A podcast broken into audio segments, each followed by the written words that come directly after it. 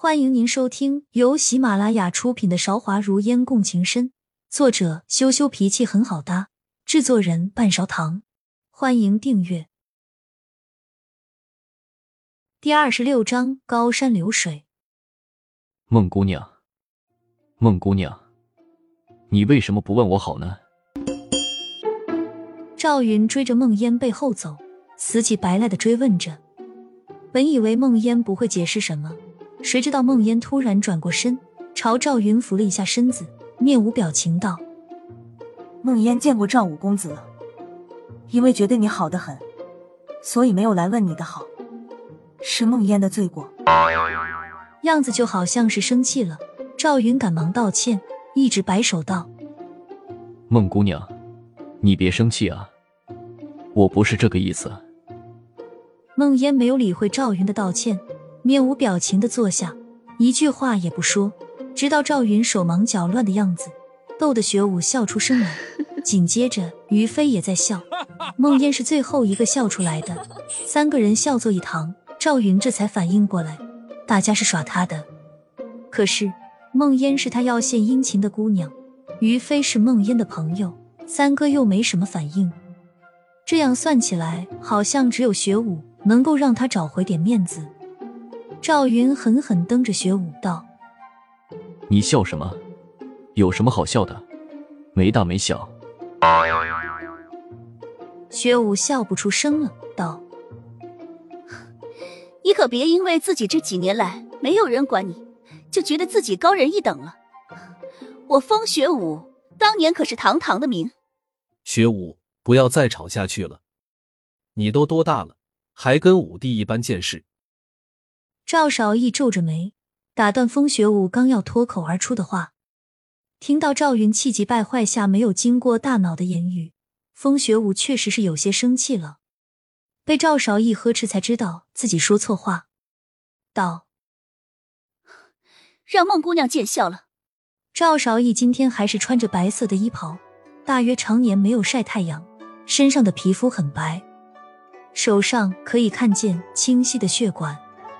孟烟收回了目光，道：“学武姑娘和赵五公子这样，我才觉得是一家人呢。”沉默了一刻，孟烟多了些羡慕，接着道：“有争执才会有交流，这样你一言我一语的拌嘴，比什么都不说在背后算计，不知好上多少倍。”这话算是说在了风雪舞的心里了。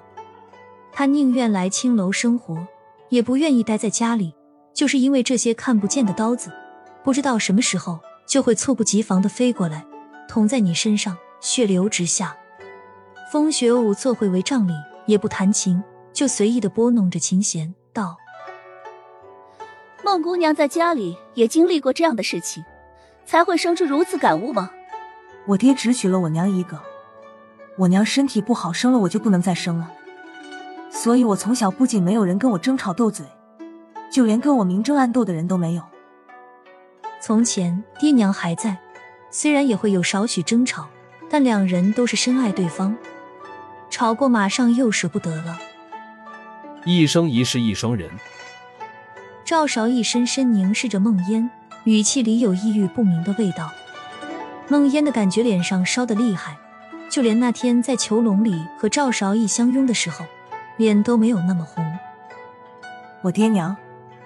生在一起，死在一起，没有谁辜负过谁，确实是一生一世一双人。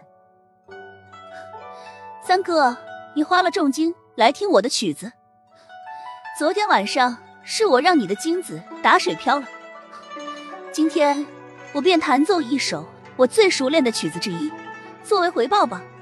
帷帐下，风雪舞突然停住了拨弄琴弦的手指，收敛情绪。淡淡道：“赵少义点点头道，不碍事，我反正也是出来放松的，只求我们五弟这回能够附庸风雅一下，不要让我失望。”说罢，赵少义的深不见底的眼睛看向赵云。赵云本来什么感觉也没有，见到梦烟的眼神随之一起望了过来，马上坐直了身子道：“三哥，你这就不对了。”什么叫附庸风雅？我只是不轻易表现，于公子，你可准备好了？风雪舞谁也没有冷淡，向沉默着的于飞问道。于飞声音没有赵韶义沉稳，没有赵云高扬，是介于两者之间的。对比之下，十分好听。他脸上没有赵云的轻薄浮夸，也没有赵韶义那么让人猜不透。他缓缓道：“洗耳恭听。”工商角直语流畅的被风雪舞抚弄了一遍，梦烟才听出来，今天雪舞弹的是筝。高山流水，知音难觅。也许是梦烟刚才的言论。引起了风雪舞心中的共鸣，空灵悠扬的古筝音调回荡在整间屋子里。这屋子的设计也是有特色的，特意设计成了圆球形，八个面全部是弧形，最适合音符的回荡了。于飞、赵韶义、赵云，这屋子里有五个人，每个人都闭上了眼睛，细心聆听这绝世之音。梦烟坐在地上，和风雪舞遥遥相对。虽然他没有说，甚至都没有看向梦烟，但梦烟就是知道这曲子是风雪舞特意为他而弹，一曲声落。赵云为了显示自己有认真在听，道：“雪舞，你的高山流水比之前进步多了，起码音符。”还没等赵云说完，薛武，你的金主是我，却在这里弹曲子给别人听，不厚道啊！赵韶一又一次打断了赵云的话，薛武笑意盈盈，缓步而出。不管是弹给孟姑娘，还是三哥，不都是一样的吗？大家都在这屋里，难道只有孟姑娘听到了？屋内气氛好不和谐，却突然被门外传来敲门的声响打破了。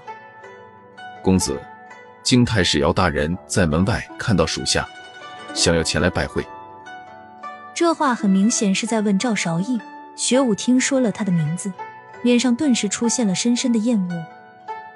不见，让他有多远滚多远。学武，你越来越没有规矩了。赵韶义的眉头皱起来，呵斥风雪舞：“三哥，你不是不知道。”雪舞急了起来，好像生怕赵韶义会见他。敬太是姚大人，听到这个姚。梦烟一颗心也揪了起来，门外的仆从还不知如何是好。赵韶义打断风雪舞的话：“行了，去回了他，不见。”雪舞，我还以为这两年经历了为人处事，你能够收敛一点情绪，现在你真是太让我失望了。